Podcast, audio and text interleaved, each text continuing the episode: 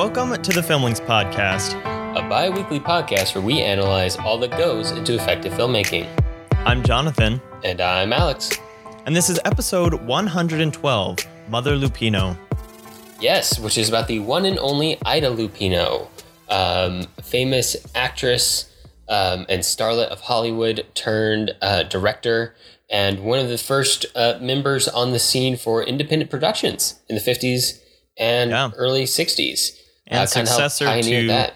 Yeah, and successor to our last uh, our last topic, which was um, Dorothy Arzner as uh, the second woman inducted into the Directors Guild of America and uh, Directors Guild Association. No, Directors Guild of America. Yeah. Um, and Yeah, uh, that's it, right? Gosh, yeah, I've so- never been so uncertain what DGA stands for. So she kind of takes up the mantle, and we're going to talk about her career, both her uh, acting career and her directing career. Um, so before that, let's get into just a little bit of the background. She was born in 1918 in London, England, uh, and her whole family actually came from a very long line of performers, like going back hundreds of years. Uh, you know, through various stage uh, performances, and um, I think like they kind of started off almost as like clowns and then they actually became Shakespearean actors actors and actresses. Uh, I saw one one tidbit that Ida Lupino had memorized uh, every female character from every female leading character from the Shakespeare plays uh, by the time she was like 15 or something ridiculous. Um, so, you know, very classically trained performer. Um, and her dad and her parents were very uh, encouraging of that because it was kind of the family business. That's what everyone did. That's what all the Lupinos did. Um, so she originally started working as uh, kind of background extras in various uh, British uh, movies uh, from the British International Studios. Uh, she studied her dramatic acting at the Royal Academy, um, and she didn't really want to be an actor. She wanted to do more writing and more um, of the creation of the uh, of the stories and stuff like that, which kind of becomes the whole arc of her career is trying to move away from acting and into uh, the the more um, you know directing and writing types of roles. Uh, so she started fil- uh, again. She started starring in British films like The Love Race, Her First Affair, etc., etc. Uh, she was usually kind of a seductress character, um, which would kind of transition her into being the femme fatale, one of the most famous femme fatales from uh, the classic Hollywood noir uh, genre, which we're going to see two instances of today. So after she ended up playing a typic, uh, sweeter than typical role in uh, Money for Speed in 1933, another British International Studios picture, Paramount Scouts that- officially Wow, quote. I don't know what this movie is about, but it sounds her. like it's about drugs. Um, I don't think Speed was I don't think lingo it is for drugs from in 1933. 1933, but Uh, but I, Money I don't. I Speed. don't. I don't. I mean, it could be. It's probably about racing or something like that. Who knows? Yeah. Anyway, essentially, she was discovered by Paramount. Quote discovered. Um, and she began starring in a series of noir and crime films and various B movies for different studios around Los Angeles, now in America. Uh, eventually, she would go on suspension after refusing to star in a film with Ronald Reagan uh, back when he was an actor, during which time she spent observing uh, filming and editing of other productions and gaining an interest in uh, directing her own films. She eventually starred in On Dangerous Ground from 1951, uh, where she took over some of the directing responsibilities from director Nicholas Ray, um, probably most famous for Rebel Without a Cause, after he took ill. Uh, she and her husband at the time then formed an independent production company called The Filmmakers. Uh, Very one of their Yeah, I mean, we're called the Filmlings. It's very, it's very close. Uh, one of the films for that company uh, is called Not Wanted, and gave her her first full directing job after the original hire had a heart attack. Um, I don't believe he died at the time, but he he did die. Um, but do note that she's really only getting these opportunities not Because- because, she's qualified, which she is at this point. I mean, we Well, talked about yeah. how much studying and her background, but because male directors are falling ill around her. Um, but so because two she is strokes of luck. but she was in the perfect position she is to take advantage. She can do that, right? Yeah, exactly. Um, so she's now able to jump in. Also, she controlled the production company on it, which so she had the final say in the matter as well. Uh, she received her first director's credit, uh, full director's credit, on the semi autobiographical work uh, Never Fear from 1949. Yeah, that's actually kind of about her experience with polio when when she was younger. Um, actually, when she had when she had just started um, in uh, the in Hollywood, apparently polio started going around from the swimming pools. Uh, which, first of all, for some reason, I didn't realize that polio was a virus. Um, but yeah, that's why anyway. you can have a vaccine for it. yeah, I don't know. For some, I don't know why I always thought it was genetic or something like that. Yeah. Um, polio, polio, and smallpox are the only two uh, diseases we've ever completely wiped out. Yeah. So she uh, she had polio, and uh, it, it actually kind of changed her mindset because she was very, um, like we said, she used to she played a lot of kind of uh, seductress roles and stuff like that because she was very beautiful as an actress, and she put a lot of stock in that in her physical appearance and her uh, physical abilities. And so when she had polio, and um, you know, it, it made her stop thinking about uh, herself as much and, and focus more on uh, her mental capacities and her writing and her ability to direct and that kind of a thing. So that's kind of one of those things. And that movie, Never Fear, kind of goes into the just the mental struggle of what it means. It's about a, a dancer, a professional dancer who gets polio, and she has to kind of you know remove her identity from those physical abilities and kind of change to just seeing herself having a better self image. Um, so I think that's kind of just interesting uh, in her personal uh, emotional journey. Yeah, exactly. It's a good. It's a good. It's another very poignant and personal entry into her over. Yeah. Um, and during that period, she would spend uh, most of her time working on films uh, specializing in social issues, including Outrage from 1953, which, as much as she could at the time, detailed the fallout from a uh, rape case. Um, Which I had to look up. Uh, is not the outrage, which we actually covered on the No, I, podcast, had, I and was, which is also I had about to rape. Check. I had to check the same thing. It, it was essentially code at the time. Yeah. Because you couldn't say rape because Right. of the Hays Code. Um, and, and that was uh, kind of the tendency of her production company and the work she was working on up until The Hitchhiker from 1953, which is one of the films we're going to cover today, uh, which was the first noir film made by a woman. Uh, she liked to be called Mother on set, and the back of her director's chair read Mother of Us All on it. Uh, so that was one of her um, strategies for getting crews full of uh, men to listen to her instructions. Uh, and she would often leverage that non-threatening domestic feminist persona uh, to survive in a otherwise male-dominated industry. Again, it also helped that she owned her own production company, Yeah, which right. gave her lots of leverage. Um, and even though she preferred directing over acting, she had to keep performing to secure funds and uh, eventually became known as a wily, low budget filmmaker, u- utilizing a lot of techniques that are part of the indie filmmaker bag uh, through the 60s, 70s, and even up to today. Uh, reusing sets and actual locations, uh, using amateur actors, uh, product placement, to get money and uh, sponsorship for the movies. And she eventually became known as the poor man's Don Siegel. Don Siegel is kind of like he did a lot of noir films, a lot of action films. I believe he did a lot of work with Clint Eastwood in his early career uh, in America after he returned from the his Italian exile. But which is also saying something because Don Siegel is often referred to as like the poor man's action director. um, so she's the poor man's poor man's action director. Uh, and eventually she transitioned uh, in the 60s and 70s, uh, I think a little bit in the 80s, into a successful TV directing and acting career, uh, including work on The Twilight Zone, Alfred Hitchcock Presents, Bewitched, Gilligan's Island, and many more. Uh, but I think she's actually the only or the first female director to do um, consistent episodic work. So there had been like Almost uh, certainly. female film directors to some extent, but like in TV was just starting at this point.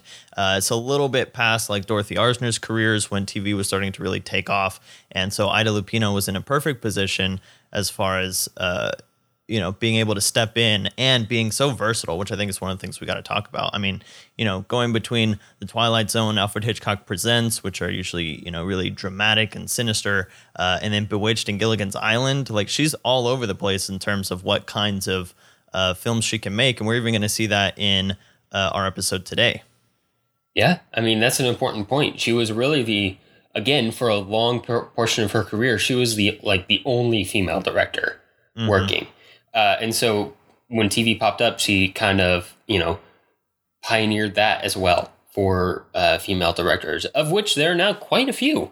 Uh, yeah. I would, I'm willing to bet, although I don't have the numbers right in front of me, uh, just based on my experience with looking at movie credits versus TV credits and working on TV shows, that there's more. The percentage of female directors is probably higher in the TV world than it is in the film world. Yeah. And part of that is probably because you know there's a lot of directing opportunities in the TV world because you can come yeah, in for an episode and out for an episode just, and that kind of thing. But yeah, it's just and there's so much the TV several years right now. I mean, well, that would be correct to say five months ago, Jonathan. Yeah, no, no longer. it boomed between a couple years ago and a couple months ago. I think I think the I think the on, on totally different tangent. I think this uh, pandemic will mark the end of the TV's golden era. I think the golden era was already over, but I think this kind of knocked it down. Not to say that TV's trash now, just that the expectation that that new mm-hmm. show your friends are talking about is going to be the best thing you've ever seen. It's probably not nearly as reliable as it used to be. Yeah, we've entered a silver age of sorts. Um, there's just an inundation of it too. Like it's yeah. hard for everything to be. Oh gosh, great. yeah, no. I mean, how can how can you dominate the TV scene anymore like Breaking yeah. Bad or Game of Thrones did? Like even a platform, you know. Yeah, it's ridiculous. It's impossible. There's too much coming out. But that is besides the point. I think we've talked about that on a bonus podcast before, but that's besides the point. Uh, we are talking about three specific films, trying to use them as lenses to look out that wide, expansive career of Ida Lupino today. The first of which is High Sierra from 1941, which is directed by Raoul Walsh. Um, who, who, can deserve is, his own episode at some point. he's he's a crazy dude. I I love him, but he's nuts. And he also like at, like early on in his career, he was like driving through the desert to like make a movie with um, uh, Douglas Fairbanks, and a jackrabbit hopped uh, through the windshield of his car and took out his eye. So he had oh an eye patch for like his entire. He career. sounds like a movie character. Yes, no, I mean that's like the entirety of early Hollywood. They're all just they're all crazy like cowboys, uh, essentially of the film world. That's what early like teens and twenties Hollywood is. Um, and that's that crazy. movie stars Ida Lupino and our old favorite Humphrey Bogart. Uh, then we're going to watch uh, and discuss The Hitchhiker from 1953, directed by Ida Lupino. Again, that's that first uh, female directed noir film that we were talking about. Um, also, I think probably a very good, the best example I've seen so far of her as an independent filmmaker. Oh, um, it's so indie. It's so stripped It's so down. indie.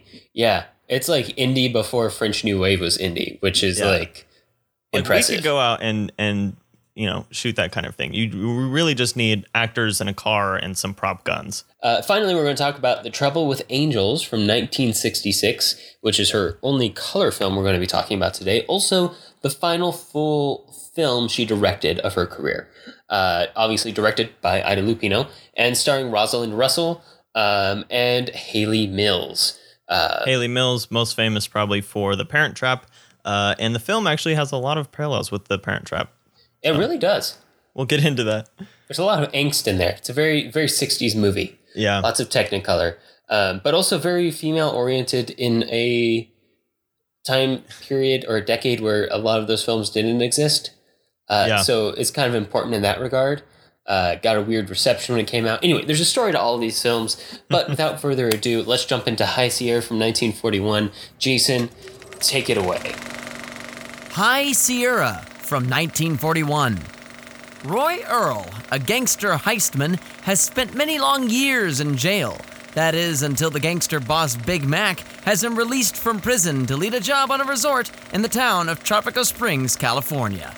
He makes his way up into the Sierras and meets with his crew for the job, a group of inexperienced and scared young men. In addition, he finds himself caught between two young women. One, an innocent girl with a limp Roy pays to heal, the other, a dance hall girl caught in an abusive relationship with one of Roy's crew, a relationship that Roy puts an end to. Back in the real world for the first time in years, Roy is torn between two roads, one leading to redemption and the other to a spiral of self destruction. That is if forgetting his past is even an option. So, High Sierra is kind of a movie in a lot of ways that's kind of about fate and like your struggle against Yeah. fate. Um, so, our main character, played by Humphrey Bogart, starts off the movie getting out of jail, which he thought he was going to spend his entire life in. Um, but his old crime buddy got him out uh, because of corruption uh, and is having him do one last job. And essentially, One last the- job. There's that's a whole genre in itself. one, one last job is like signing your own death warrant. Why would Yeah. anyone do? That's like an epitaph. Yeah, He just wanted one last job. he just wanted one last Dorito. That was the last we saw of him. Um, but I like to look at this movie, and I got this uh, this feeling when I was watching this movie uh, that it was very much kind of him being torn between two paths going forward. Yeah. and he's trying so hard to go towards his future, towards a future of innocence and redemption. But the entire way, he's being dragged down back towards his past, back towards crime, back towards this fate that is awaiting him at the end. And he actually in a gets way, that- rejected by the innocent path too. he does. Which is he does, really which is important because when I looked at the promotional picture, the promotional poster for this uh, movie, uh, it says something on it along the lines of "He killed, so he must die." Um, literally on the poster, which is like Hays Code 101. If Yeah. somebody if somebody does something wrong in a movie, especially if they're a criminal or a gangster uh, or a drug dealer or a pimp or something like that, they have to be punished by the end of the movie and normally by death.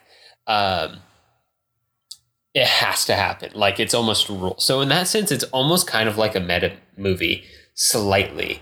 Like we're playing with the idea that as an audience and as filmmakers, we've all been trained to expect that it, he does something wrong. He's he's a criminal. Uh, we expect him to have to be killed by the end of the movie, but also we spend the entire movie hoping he won't be because we see how human he is and how he doesn't really want to be a criminal anymore, but he's Yeah. doing it because that's the only thing he knows how to do. That's what he's drawn towards. Uh, and he and Ida Lupino's character try really hard to get away from it and to live a life of freedom, but they just can't. They just can't Yeah. escape it. there was like a combination of two other noirs that we've talked about that uh, I kept coming back to when we were watching when I was watching this movie, um, and that's obviously mostly just for uh, aesthetic reasons. Um, Treasure of the Sierra Madre, um, because it's literally set in the Sierra and you know Humphrey Bogart and all that, uh, but also um, Asphalt Jungle because this is basically a heist film before heist films. Because we talked about how the Asphalt Jungle it was basically the movie that popularized the heist film genre, and yet this movie hits a lot of those same beats, uh, even down to uh, like the the femme fatale in. Um, I guess she wasn't really a femme fatale in uh, Asphalt Jungle, but the the girlfriend character who's like she's clinging on to him and she wants him to redeem his life, but he's so set on his one goal and uh, actually specifically getting back to like a home and to like a almost like a farm life. Um, and that's kind of what Ida Lupino's character is here. Uh, she's the one that's clinging on to him. She sees uh, the goodness in him, but she's kind of uh, in this film. She's kind of the she's also corrupted, and she's trying to uh, you know balance that and get away from it, but she's kind of too too deep into it, and he's not really interested in her until he gets completely rejected by uh, this goal that he's striving towards, uh, which is is really interesting. The the comparison between uh, you know the innocent farm girl and the uh, the kind of corrupt femme fatale, and how those two are pulling at him in different ways. Like he's striving towards the one, and the other is is striving for him, and they're kind of you know tugging him in two different directions. Yeah, uh, there is. Um, it definitely feels like the second he learns he's not going to be allowed into the world of peaceful farm owners, uh, he accepts his lot in life uh, and almost kind of just like settles for Ida Lupino's character. Um, yeah. You never get the sense that he actually cares that much. Yeah. Yeah, because they, I honestly think they kind of make a pretty good match. Um, yeah, I mean, she has good intentions. It's not like she wants to be a hardened criminal. She's just kind of been hardened by circumstances. Yeah, and same with him. Yeah. Neither of them want the situation they're in, but they find themselves stuck in it, which yeah. is what makes it kind of the, the, you know, it's a fateful tragedy. We all know how it's going to end. And just based on the promotion of the of the uh of the movie from the uh, the time it came out, the original posters, they all knew how it was going to end too. Uh, yeah, I didn't actually notice the poster, but that's interesting. It's interesting too because he doesn't actually uh, kill anybody until pretty late in the movie. Like that's, I'm assuming that refers to the uh, the security guard in the heist, which yeah, I think so. Well past the midpoint. Um, I mean, up to that, we know that he did something wrong beforehand, but we don't see that, so it it's. Yeah, I, I don't, think, think that really counts learn... on, at his record uh, on his record. I think it's just the idea that he is a criminal. Yeah that kind of lines him up for that death sentence in a Hays Code movie that makes him stuck for it. But again, like I, there there are a lot of plot beats in this movie, uh, but I don't feel like the plot is necessarily super complicated. We see people do a lot of things, but the the the emotions and the motivations remain relatively straightforward um, mm-hmm. in an understandable way that kind of makes them uh, super poetic in a sense that we're seeing this yeah. man struggle against his own fate. It builds this this really uh, poetic tableau that we talk about a lot with uh, um, this this thematic tableau that we talk about with noir films, where you have uh, you know the good girl and the bad girl and the the life of crime versus you know this this desire for innocence and all of these things that kind of build up to you know one climax that is basically just uh, uh, justice being meted out. Um, in, you know, usually in tragedy.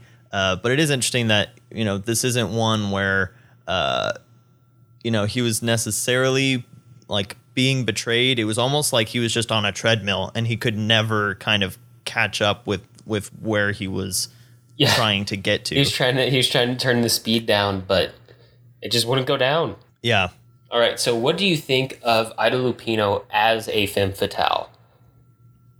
What do you think it is about her that makes her suit the role so well, Jonathan?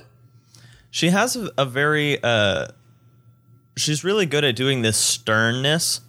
Um, this like, you know, like she's not going to get pushed around if she doesn't want to be. She does a lot of um, kind of pining for hum- Humphrey Bogart, but that's kind of of her own volition. You know, it's not like if if she's being uh, pushed around, she can stand up to it or like she can take it. Um, and there's there's the bit where Humphrey Bogart has to he you know basically starts a fight for her, uh, but she always feels like you know if she's got a problem, she's going to come up and and take care of it herself.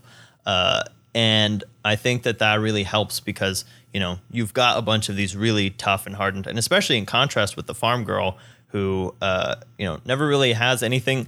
She she ends up having to stand up for herself, and it feels like it it takes something out of her. Like she breaks down after she has to re- reject Humphrey Bogart.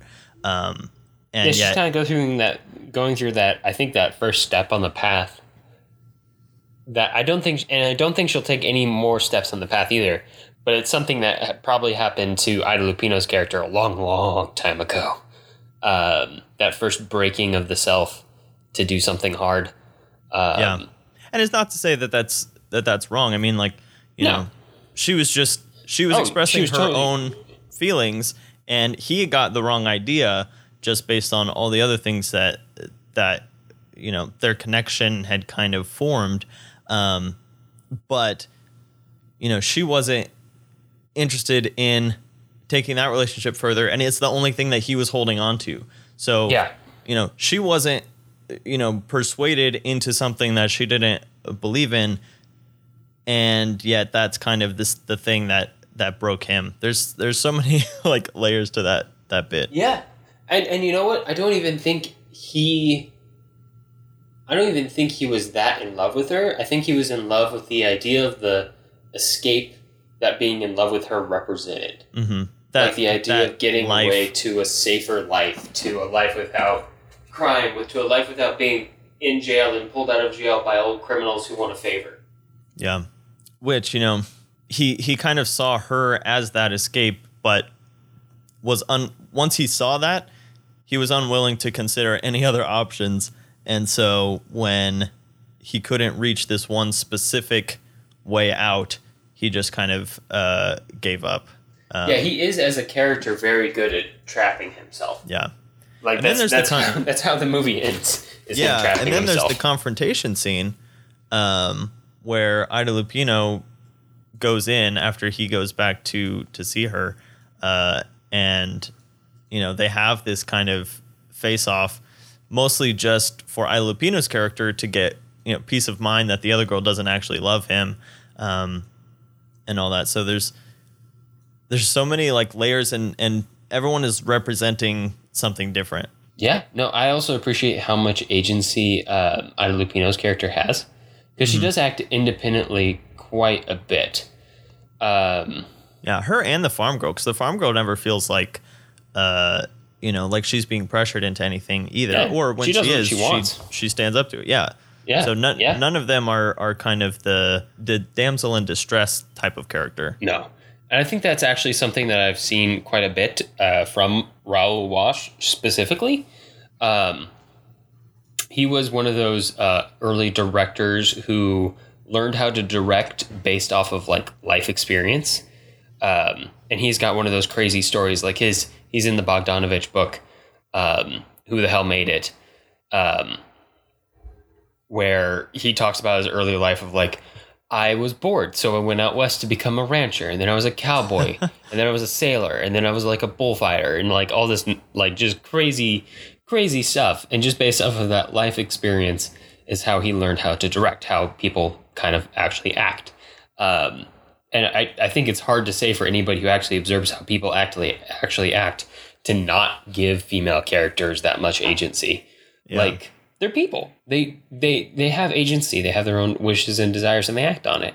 Um, but it is a nice role to see Ida Lupino in, uh, and I think it might be one of the things that helped influence her other her desire to make noir in the future.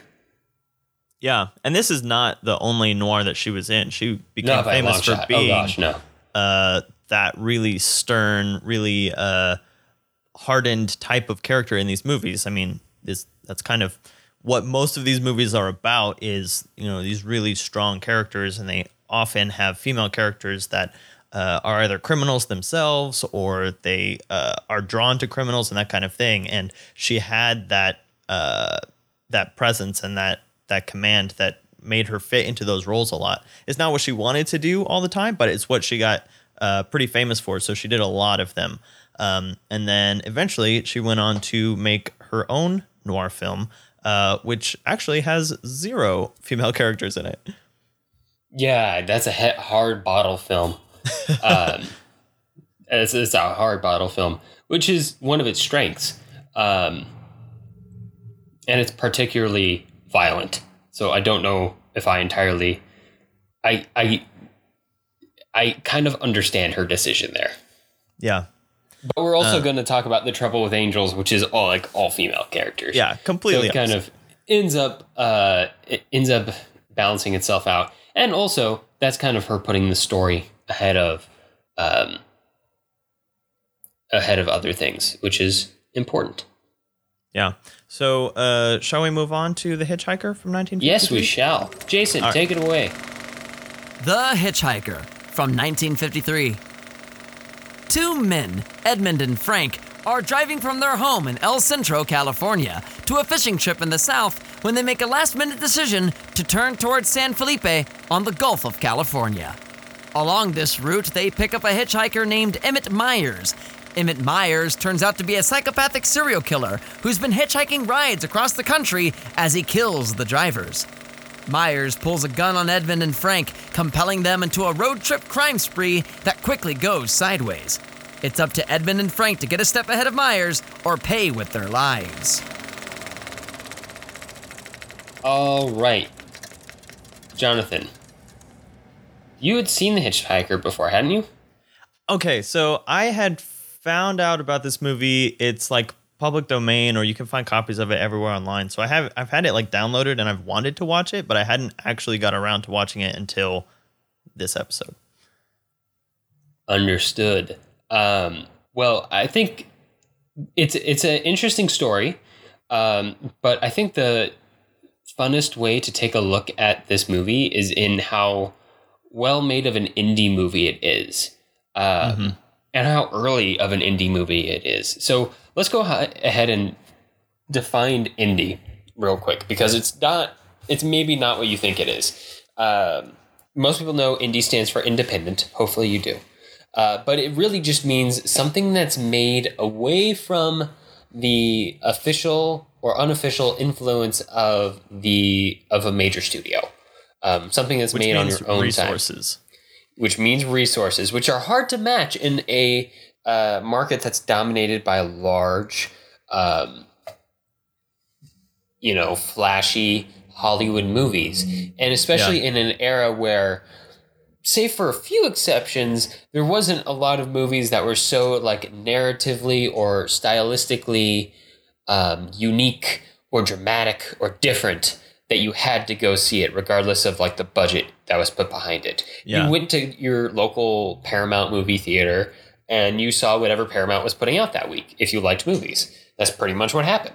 Um, so it was very hard for an independent filmmaker to to get something out there in front of eyes. Mm-hmm. Now, of course, over and the this years, is also the change. age of the epic. Like between yes. the late fifties and early sixties, like epics were the thing. Like from yeah, these are big historical epics. Lawrence of Arabia, Ben Hur. You know, you've got all of these huge, like really, really flashy movies coming yeah, kind of out of the how noir, much money can we put films, into it? Yeah, noir films are not huge, uh, big budget type productions. Like they had a lot that goes into them, but you know, when you you're moving out of the late 40s into the 50s and 60s, like the the budgets are getting bigger. These are the things that are in vogue, are huge, really big, flashy, uh, colorful movies. And uh, here comes Ida Lupino, who you know doesn't want to play by all the rules that the studio uh, wants her to. She's tired of playing uh, the bit roles and the femme fatales, which she was very good at, but she wants more control.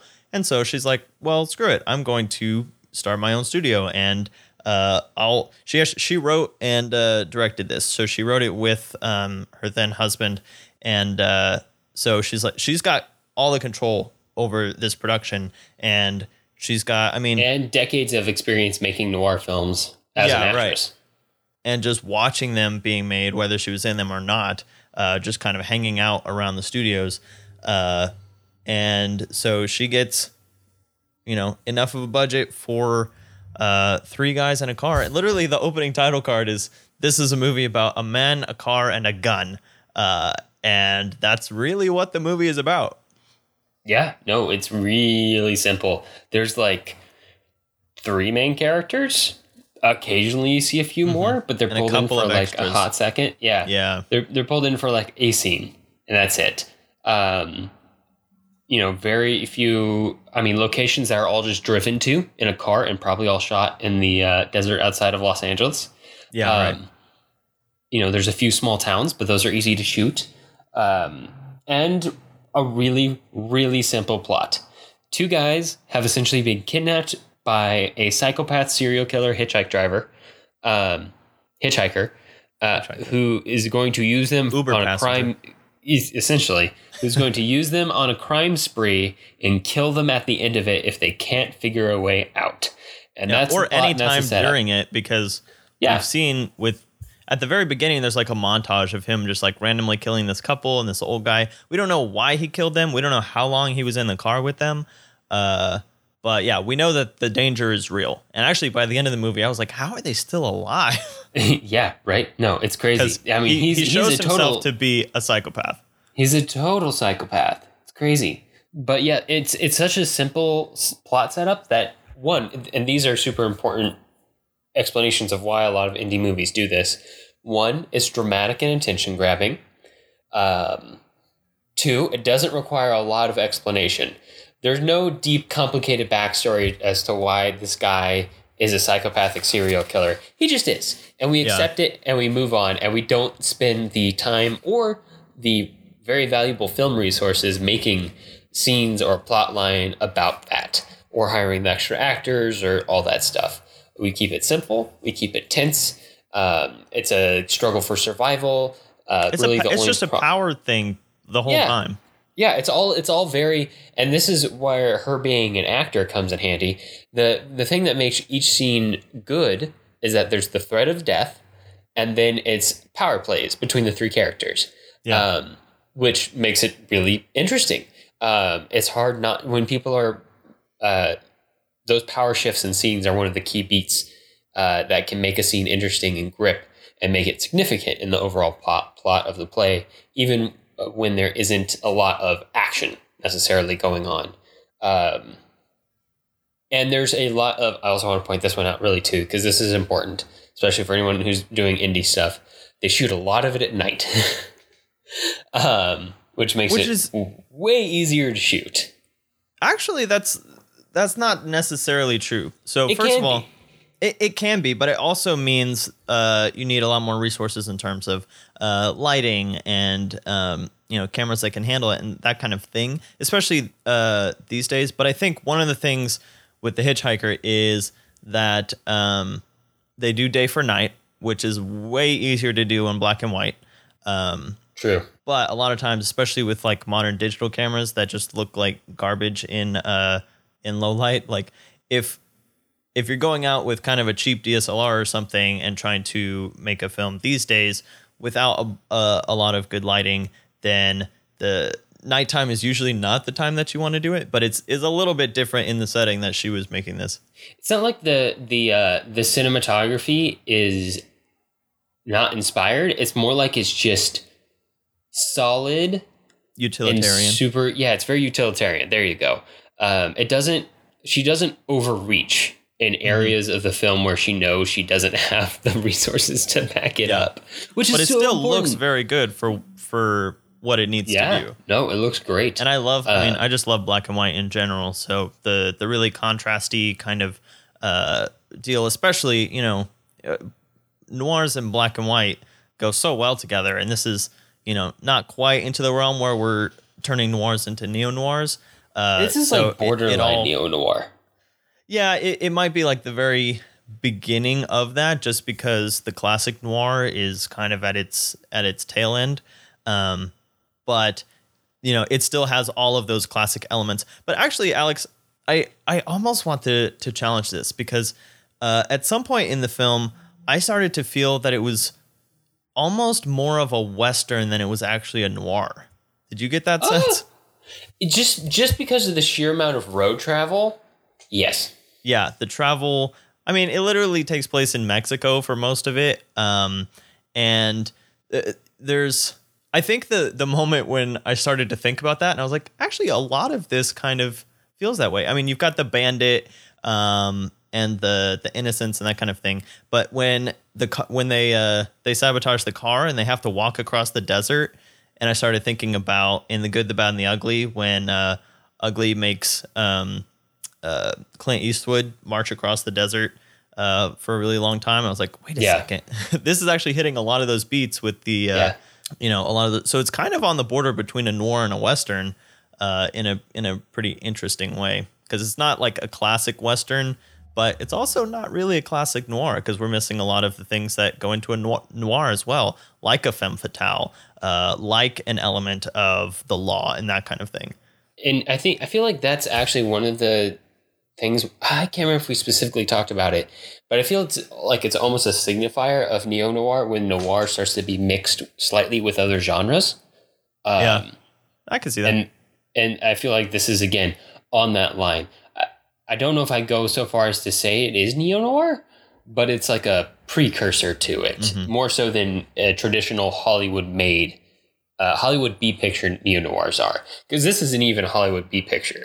Yeah, it's definitely like its own thing. And at this point, like indie film is just its own thing because it wasn't anything else at this point. Okay, so one of the other things that I want to get into that I think also distinguishes it from uh, classic noirs in a lot of ways is the ending. So I'm gonna put down the spoiler warning here. This is available everywhere. You can watch it on Tubi or you can find a copy on uh, Internet Archive. There's actually a good HD quality on Internet Archive somewhere. Um, so I'll put a link to that in the blog post.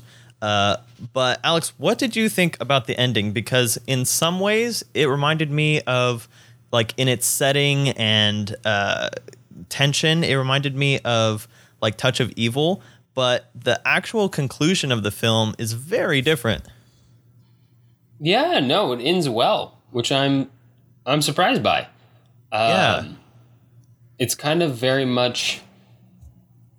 It kind of feels like the the Hays Code coming back in again in a way, or at least the the sheer convention of uh, Hollywood during uh, during this era of always having happy endings. Um, it feels like that's coming back into play here, which Yeah, makes sense. and and yet it it feels like there's um so by the time I got to the end, it made me kind of rethink the whole point of the movie because uh it, it is very optimistic. Like it is kind of a a, a rose-colored ending where uh, the bad guy gets caught by the police and uh, gets taken away, and the two guys kind of like, you know, put their arm around each other's shoulders and limp off into the distance. Uh, but I don't. I think at that point I realized that the whole movie was about their friendship, and I hadn't really been watching it for that. And uh, but it, it just made me like rethink the whole thing. It's it's about how these two guys interact with this criminal who's holding them at gunpoint, and the opportunities in which they have to uh, betray each other and uh, or ditch each other, and and they don't. And contrasting that with the hitchhiker who is you know lone wolf very proud of the fact that you know he can take care of himself uh, his gun is his only friend um, and then the the the real life friendship of these two guys overcomes the uh, the dependence that the hitchhiker has on the gun which is a symbol of his uh, his perceived power Uh, so I did not go nearly that deep on this movie. Um, I didn't pick think up on any of that. I think it's in there, and I didn't think about it until again, like uh, at the very end. I was like, wait a second, I think there's another level because they do have those conversations about how, uh, how much he trusts in his gun, and you know, without the gun, you're nothing, and and it's also about because there were a couple instances where the the two guys were like, yeah, just leave, just go take care of yourself, and and yet they stick to each other even when it proves more dangerous for one of them. yeah, no, I mean that's fair. That's totally. Uh, I, I mean it's there. It's not Yeah, out I there think- for sure. Yeah, I know. I think it looks really simple on its face, but I think that you know, if you look into it, there there actually is some some levels of of complexity in the the story, even though the the setup and the presentation is really you know stripped bare. I feel like that might be one of those things where art exists beyond its creator's intentions. Um, kind of, uh, I mean, I just, I kind of just don't, I didn't pick up on any of that, but maybe, maybe, maybe it was their intended, but there's also this strength to films and other art forms like this where upon multiple viewings and different people with different viewpoints viewing it, you can extract different meanings from it. Um, so maybe it was there, maybe it was intended, but whether, regardless of whether or not it was intended, it can be inferred, which is the strength of it. and there there are enough hints that uh you know at least give me the idea that it probably was extent it intended to some extent and whether or not the audiences really like resonated with it is kind of up for debate. And I mean, that kind of uh, a lot of people do consider this her best film, uh, and so I think some of that may may go into that. Um, and she does have kind of rep- reputation for making films that that have very kind of uh, sympathetic and empathetic portrayals of characters, and I think that that that friendship element kind of goes into into this. Although there was one thing that I was really confused about, which was this um, implication that the two guys were lying to their wives about something. Like they said that they were going to go to this one uh, spot and go fishing, but they were actually going in like an opposite direction. Uh, so they they changed their um, they changed their their uh, their destination last minute, um, which I didn't think it was like them lying to their wives. I thought it was just like Eh, the hitchhiker gonna... kind of implies that they lied to their wives about something. So I think I that just might be the hitchhiker messing with their heads. Yeah, I think I, the what what I read into that moment was uh, the the the that this was just a poor twist of fate in a way, like yeah. how you're you're a few steps away from destiny and then you get hit by a bus. Um, mm. You know, not that we've ever seen that in a movie. Um, but you know, you might be like, ah, we'll make a decision to go to San Felipe instead, and then, oh no, we've picked up a crazy psychopath. Oh my gosh. Yeah, there was one. For a while, I thought that they gave the hitchhiker a story um, that was untrue, uh, just to uh, kind of not um, raise suspicions or, or something, but then it was like reported in that in the news in the radio cast or something like that. Um, so I, I wasn't sure about that, but I mean overall, like it's it's really simple. Um, as far as the you know they're going to this guy, this place, this guy kidnaps them and tells them to drive in this direction. Uh, and I mean the hitchhiker's motivations are like really simple too. He just wants to get to this one town where he's he doesn't have any heat at the at the moment mm-hmm. or something like that. I mean, like that's just he's just trying to get there. He doesn't have a lot of, and he's just messing with these two guys on his way, and he's not not afraid to kill anyone. You know that prevents him from getting to his destination. Yeah, in his own little uh, crazed way. Mm-hmm. I think it just goes to show. I I think the the big takeaway from it is it should it should show that female directors were viable in classic Hollywood. It's just that they were consciously chosen to not. There was a conscious decision to not go with them. Yeah, and, and the other thing is there's like nothing like if you watch this movie, there's nothing about this movie that tells me, or actually, I should say, everything about this movie tells me that Ida Lupino could make a winning film noir at yeah. the Hollywood budget level and have it be super successful. It's like just this film that could have gotten her to direct Bonnie her. and Clyde, basically. Yeah, like um, yeah, exactly. Um, it, I, I, think that it it's proof. It's proof that that is possible. Um, and the other thing is, these are not like quote unquote women's. Fi- this is not like a quote unquote women's film. You know, like we no, talked about with Dorothy Ar- Arzner. Like a lot of her things, you know, relate uh, to uh, women's struggles and and women. Uh, empowerment to various degrees, uh, and and they're kind of geared towards women in in some ways.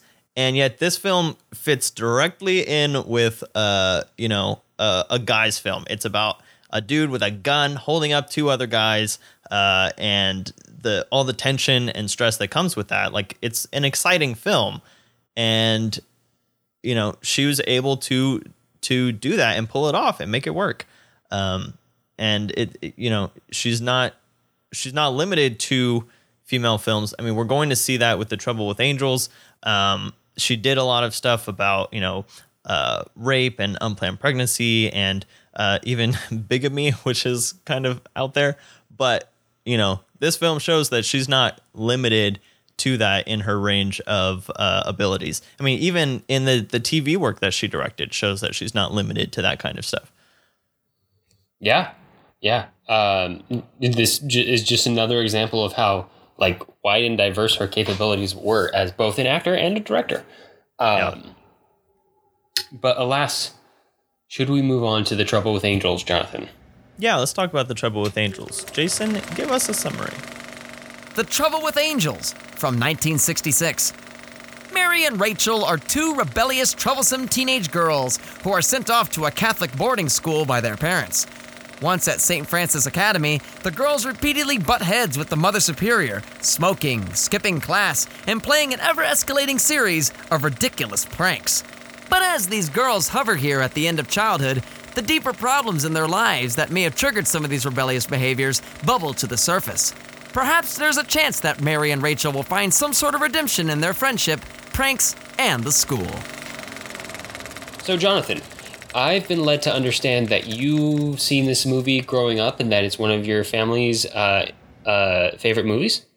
Yeah, my parents had this movie. It's again, it's one of those movies that my parents like, you know, had this affinity for, like a, a these these kind of out of the way comedies that a select uh amount of people actually know about. And you know it turns out that they they show up in our in our film studies. So i think that's that's hilarious. Uh there's just these little hidden gems of comedy. There's so many one liners in this film that my parents say all the time. Um and uh yeah so this this movie is very like quippy and screwbally uh, but the setting is very interesting because it's set in an all girls school and the cast is almost entirely female. So you've, but it's it's kind of uh, an age tension thing between the Yeah. older nuns and the the young students. Uh, yeah, it's so very essentially a coming of age movie. Yeah, yeah, it's it a is. coming of age comedy movie. Um, that's with very rare exception. I think there might be one or two male characters who pop in for like a hot second and then they're gone. Uh, yeah, like the two dads that are both terrible, um, and then the the headmaster of the boys' school across the way that they uh, that they take their their band outfits over to. Yeah, exactly. Yeah, there's some crazy, crazy pranks in here too. Uh, but yes, it is almost entirely female. Um, there's no romance plot in the entire movie. Uh, which I think is is not to be uh, lightly dismissed. We should definitely talk about that. no, no, it's definitely there. It's it's completely focused on the friendship and essentially like a comparison of two girls with who are both rebellious, and we examine why they're rebellious, like their um, what happened to them in their past that's made them this way, or has led them to uh, to be this rebellious. Besides it just being the '60s in general, um, and then being teenage girls. a- and then being teenage girls and being sent away to Catholic boarding school. um, like even that has an implication they were of sent to Catholic boarding school because they were rebellious. exactly. I'm saying yeah, that has an implication of you did something that got you sent here, Right. um, or somebody did not like how you were behaving, so you got sent here. Um, and and watching them struggle with trying to come come into their own maturity uh, with a character who's essentially just begging them to accept responsibility for their lives moving forward. Uh, or just any kind of responsibility, really. yeah, like any kind of responsibility at all, really. Um, and you know, there's a lot of there's a, it's essentially framed as like a series of pranks, jokes, um, and so on, which makes it funny. It's like the But- Parent Trap without the the romance plot and the family stuff. You know, you Yes, just strip all that very true. away, and it's just a series of shenanigans. Yeah, it's very true. Um, now, one thing I want to ask you about, Jonathan, and this is something I I read while researching this film, was that when it when it first came out, it wasn't very well received. Um, and one of the reasons it wasn't very well received was that the decision by one of the the girls to stay with the nunnery or the convent at the end of the uh, end of the movie felt unmotivated. And I'm curious what, your take on that is. Yes. Yeah. I yeah, yeah. completely disagree with that. Okay. mean, why it- do you it- disagree with that? So it's a slow burn, uh, and I'm not saying that the movie is perfect, but I I don't like this argument. Uh, Uh, I have it here down on paper in your affidavit. this movie is perfect. Signed, Jonathan Satchel. oh gosh, um, there there are a lot of moments where we see Hayley Mills, or uh, yeah, the um, what's her name, Mary, I think, um, where we see Mary, you know, have these little glimpses of realization. So when the one sister leaves to uh, be a missionary to a leper colony somewhere across the world, uh, and and Mary is just so perplexed about that because this is, uh, you know, they tell us that she's the most beautiful of the nuns, um, and so they think that she's going to go off and you know get married and get swept away by some handsome man, uh, but she wants to go serve the lepers, which puts her in danger of having her her physical appearance marred, and and Mary doesn't understand that, and so the the sister tries to explain to her that it's because she has a genuine uh, love for these people and she wants to help them. Um, and then there's the, uh, I think it's like a, a Christmas mass or something where she goes and she's hiding and she just kind of like watches the ritual um, of the nuns, uh, you know, going through.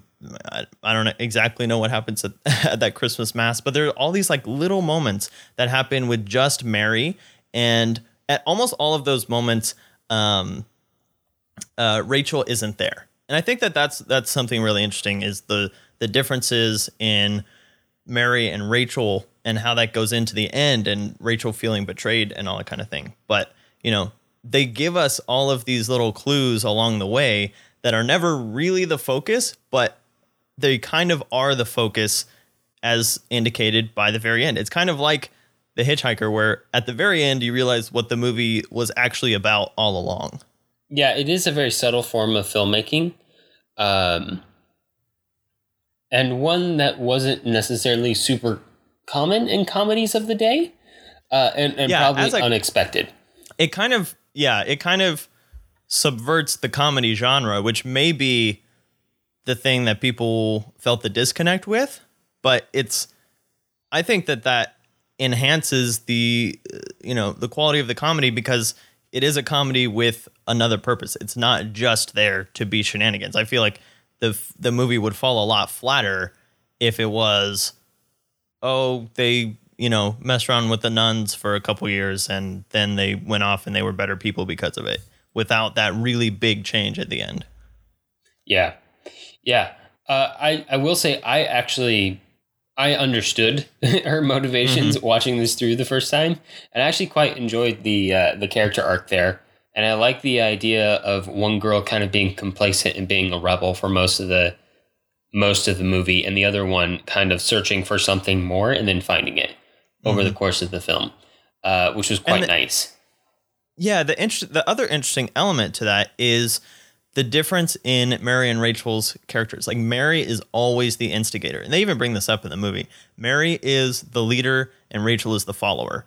Um, so you would almost expect Rachel to be the one who, you know, kind of more uh, gets more led into the convent, just kind of following after the other uh, sisters and and that kind of thing. And she ha- she tends to have the more kind of subdued personality, and yet they also bring up the fact that that is what makes Mary's decision so much more impactful than you know someone who's just kind of going with the crowd like because she sees all the other nuns are doing it so okay i guess i guess that's a pretty good way to live life i don't want to go back to my home or my dad or whatever but it's you know mary who you know would not do it if she wasn't truly convinced that she wanted to or needed to Yeah, no, that's fair. That makes sense.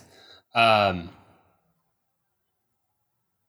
all right, so what do you think about the brand of humor in this uh, in this movie, Jonathan? It's a little bit irreverent. It's a little bit zany. It's a little bit unexpected and ridiculous. occasionally Um, slapsticky Yeah, yeah, I mean, it Uh, really has a lot going for it in the in the comedy realm because there's there's uh you know there's physical comedy, there's uh dialogue comedy, um there's just situational comedy, just like just being in a uh a habit or an abbey. I don't actually know what the technical term for the school that they were at is, but um like it's uh, I guess they call it a nunnery. Um, but I never know if that's a if that's a technical get thee to the nunnery. get thee to a nunnery, uh, which she would have been very familiar with, uh, Ida Lupino. Um, so, uh, yeah, just I feel like that setting presents a lot of opportunities for comedy. What were your thoughts on it going into it fresh? Because again, like I haven't seen this movie in a long time, but I was familiar with with a lot of the the elements of it. So what what was your first impressions of it? Uh, I enjoyed it quite a bit. It felt like a fun movie, and it felt like it had a really nice character arc to it. Mhm. Um, I didn't get a lot of punch out of it from the comedy, which makes sense for a light-hearted comedy. Um, It's kind of just a consistent level. yeah, yeah, yeah, yeah. the- There's not a, like a lot of rise and fall of tension in it. Um, at least for me, because I think it is one of those it. really like slow build things that's it's all under the surface and so Mm-hmm. you kind of keep keep the surface pretty level without doing a lot of upsetting the status quo and then that makes the the dramatic twist at the end you know more potent Exactly. No, it kind of does exactly what you expect it to do over the course of the film. I didn't feel like I got too many surprises. There's one or 2 um, but they were kind of. It was kind of something that I, I expected there to be some trauma for these girls in the past to explain how what they were doing now. Um, Yeah. I just didn't know the specifics of what it was going to be. Um, yeah they So- kind of just allude to a general neglect Yeah, yeah, yeah, yeah. yeah. I, I feel like it would be safe to call this no thrills, which is okay because I don't think that's what it's going for. Yeah.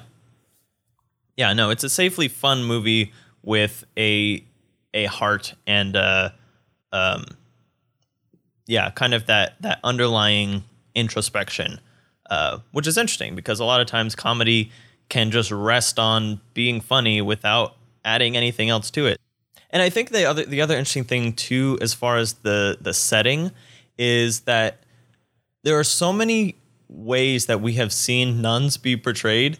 Uh, you know, all the way from I don't know. I'm trying to think of two extremes because you have like uh, you have this kind of a movie where it's like a, a comedy, and then you have like uh, what's it, Black Narcissus, where it's kind of like subverting the whole idea of nuns. Oh gosh, and then Yes, even like right, something uh, like nun movies. Oh yeah, and then even something like doubt, which we haven't covered on the podcast, but that goes into kind of uh, almost a more sinister aspect of of Catholicism and um, and that kind of thing. But this doesn't fall into any like huge nun stereotypes. I feel like I feel like they were all very uh, sympathetic, and they they were never the the uh, the ruler knuckle rapping kind of uh I don't even know what to call it. Like like they were never the the stern disciplinarians. There we go. the stereotypical nuns. Yeah, and and they weren't like pushovers because I mean we have to build an understanding between the two characters, and so it it they were not uh, hard stereotypes on either side, which I think can be a really hard line to to walk these days because there are so many stereotypical depictions of nuns. Uh, but this movie does a really good job of not making you feel like discredit them as you know oh they're just the the really strict legalist religious nuns or um, you know they're just power hungry or whatever. Yeah, just just more appealed towards uh, discipline than they are to um, morality or teaching. Uh, yeah, I, I yeah no they they kind of uh, supersede that in a lot of ways. All of the nuns in this movie seem to be full complex human beings, except for that one who's just old. Yeah, the one that's sleeping. Like her- that's her entire Sister character? Prudence. She seems to be asleep, which I thought was, you know, as far as a thematic line goes, having Sister Prudence be asleep at the at the nunnery, uh, and then seeing all the uh, the imprudent acts that the two sister that the two girls do is, uh, you know, you know, just one of those other little like subtle things that kind of slips in there. Yeah, no, it's uh, it's quite fascinating. Um, all right, Jonathan. Anything else to talk about on the Trouble with Angels? Uh, the color. Oh yes, that's right. I think this is, I think this is Ida Lupino's only color film. I'm pretty sure. Oh, sure. really? That Yeah. That Well, she she this was her last feature film, but she didn't. So there was a big gap between the film right before this and the Trouble with Angels. Mhm. It's like almost a ten year gap, I think. with Uh, a lot of television in there, but with a no lot of film directing. Twilight Zone and Alfred Hitchcock Presents. Television, by the way, would transfer over to color much later, not until the 70s. Um, but yes, there was a big gap between the two. So she, there is a lot of bright Technicolor in here. Um, she does use a really good palette, I think. I think there's this tendency of a lot of movies in the 60s to way over punch up the color, which I can understand. You suddenly have color to play with, and sometimes you want to overdo it. I get it. Um, and sometimes it works really well. Uh, but a lot of times it can come off as way too much color.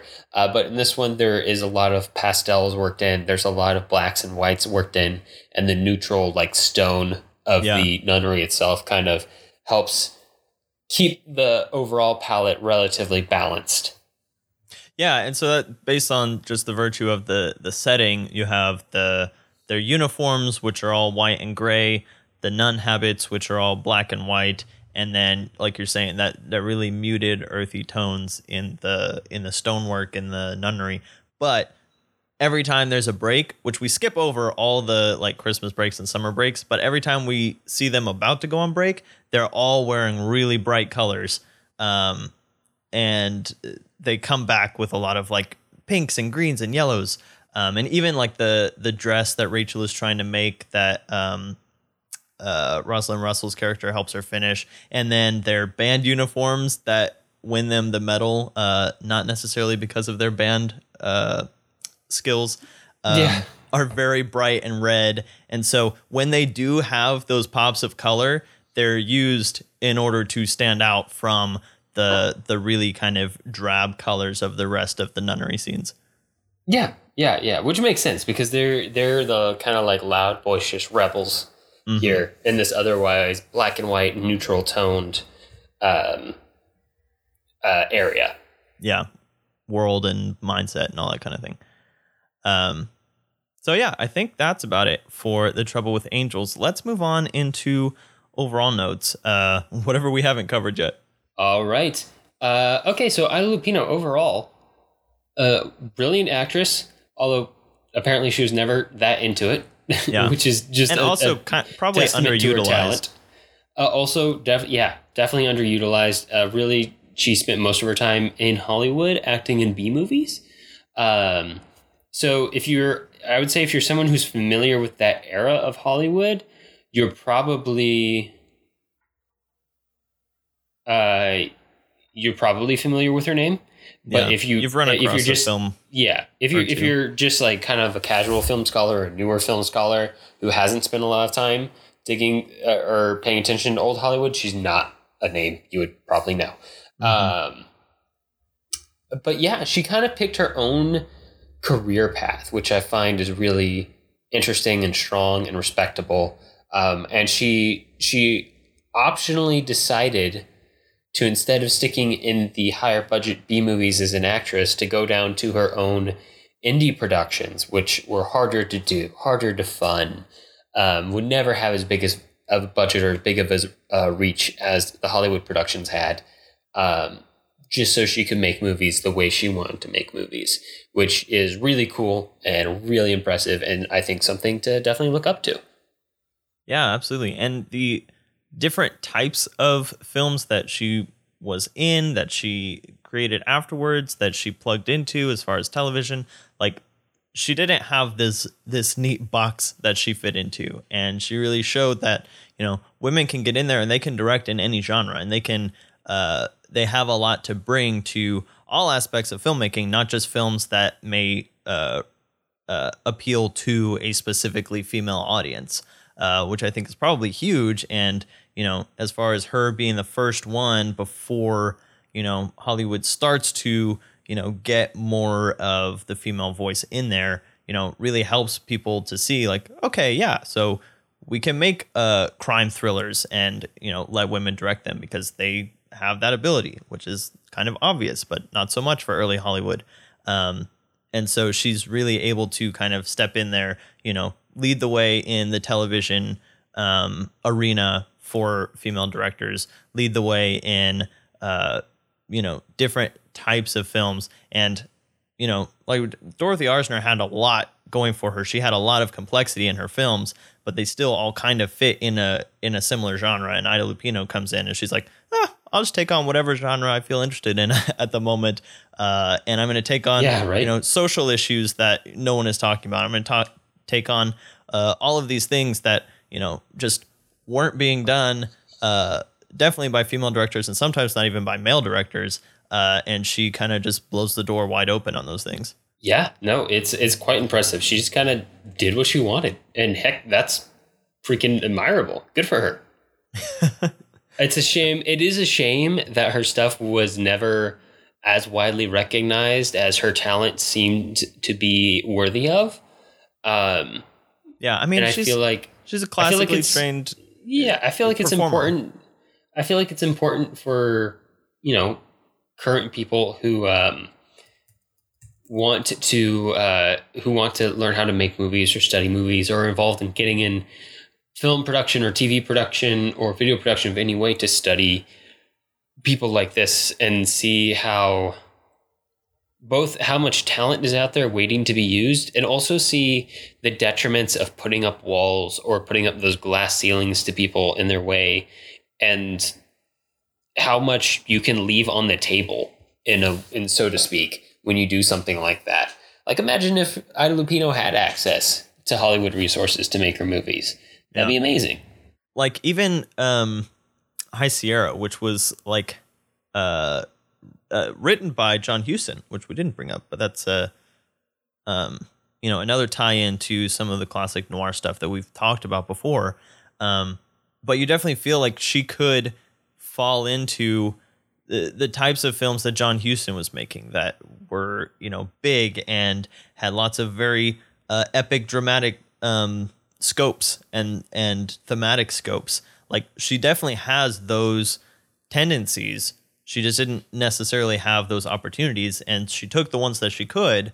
But you know, you can only make so much on your own. Like we even see that today. There's still so much that you can make on your own, and yet there's still only so much that you can make on your own. Yeah, yeah, it's hard. Whew, it can be hard to do stuff um, uh, solo, but it can often be worthwhile. Anyway, Yeah. So what are we talking about next time on the podcast, Alex? well, next time on the podcast, Jonathan, we have special guest, uh, recurring all star summer reader extraordinaire, Jason Harden, back on the show to talk about a combination of two genres we've kind of covered in the past musicals or music movies and biopics, specifically biopics about musicians um, that aren't that kind of cover a specific borderline between recounting history and the involvement of music um, and everything that goes into that. So, specifically, we're going to be talking about What's Love Got to Do with It from 1993, Ray from 2004, and Love and Mercy from 2014. Yeah, good range. Lots of. Uh, Jason is big on music, and uh, so it'll be great to uh, get his takes on how that transitions into film, and it'll be, uh, you know, uh, another good, very diverse aspect that Jason has brought to the podcast. So we look forward to that. Um, but we also have some donations. If you would like to support the show, uh, you can head over to patreon.com slash the filmlings. And uh, there you can join our online community. We have a Discord where we record our podcast live for anyone who wants to listen in. Um, we also have a bonus podcast at the $5 tier. And the last thing that we talked about was a short film that you can see on Vimeo um, that uh, somewhat relates to Lucille Ball and kind of goes into our discussion of Dance Girl Dance with Lucille Ball. Uh, and also just kind of, you know, that one was just fun. Just just some kind of random trivia about uh, sculptures. All right, y'all. Uh, without further ado, that's all the time we have for this episode. If you have movie suggestions for us or just want to reach out, I can be found on Twitter at, at JSSatchel. And I'm at Alex Garinger. And I'm at the Blue Jay 1994. And to find links to things that we talked about today, you can view them on the blog at thefilmlings.com. If you like the show, let us know. Leave us a review on iTunes so other people know what we're all about. We definitely appreciate it. Talk to you next time. All right, see ya.